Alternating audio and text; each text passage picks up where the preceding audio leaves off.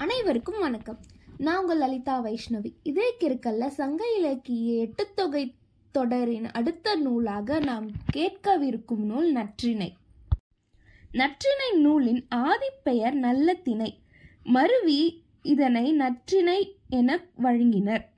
இதில் ஒன்பது முதல் பன்னிரண்டு அடி வரை உள்ள பாடல்கள் இடம்பெற்றுள்ளன. ஆசிரிய யாப்பில் அமைந்த நானூறு பாடல்களோடு ஓர் இறைவாழ்த்தும் இதில் அடங்கியுள்ளது.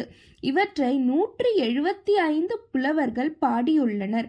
நூற்றி தொண்ணூத்தி இரண்டு புலவர்கள் பெயர் தெரியாததாகவும் கூறப்படுகின்றது. இந்நூலை பன்னாடு தந்த பாண்டியன் மாறன் வழுதி தொகுப்பித்துள்ளார்.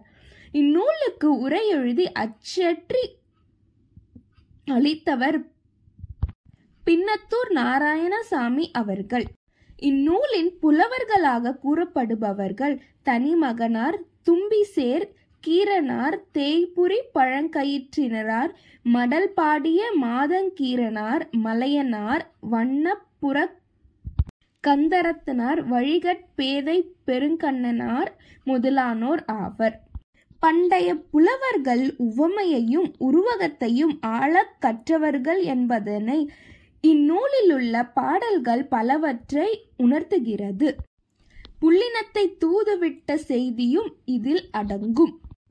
இந்நூலில் தமிழக்கியத்தில் கூறப்பட்டுள்ள குறிஞ்சித்திணை பாலைத்திணை நெய்தல் மருதை மற்றும் முல்லைத்திணை பாடல்கள் அமைந்துள்ளது.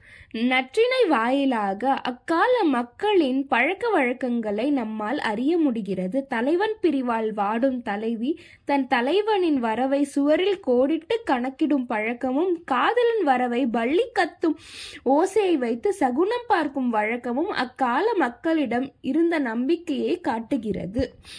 மேலும் மகளிர் காற்பந்து விளையாடும் வழக்கமும் இருந்ததை நம்மால் அறிய முடிகிறது.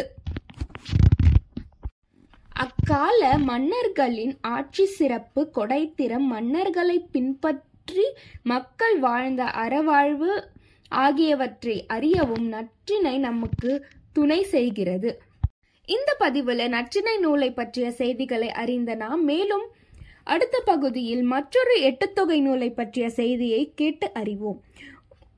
இதே கிற்கல் பாட்காஸ்ட்டை அபாப்பா அமேசான் மியூசிக் ஸ்பாட்டிஃபை போன்ற தளங்களில் கேட்டுட்டு வாங்க. உங்களோட கமெண்ட்ஸை என்னோட ஃபேஸ்புக் பிளாக் பேஜ் இதே கிற்கல்லையும் இன்ஸ்டாகிராம் பேஜ் இதே கிற்கல்லையும் பதிவு பண்ணுங்க. தொடர்ந்து இதே கிற்கல் பாட்காஸ்ட்டை கேட்டுட்டு வாங்க. மீண்டும் சந்திப்போம். நான் உங்கள் லலிதா வைஷ்ணவி. நன்றி வணக்கம்.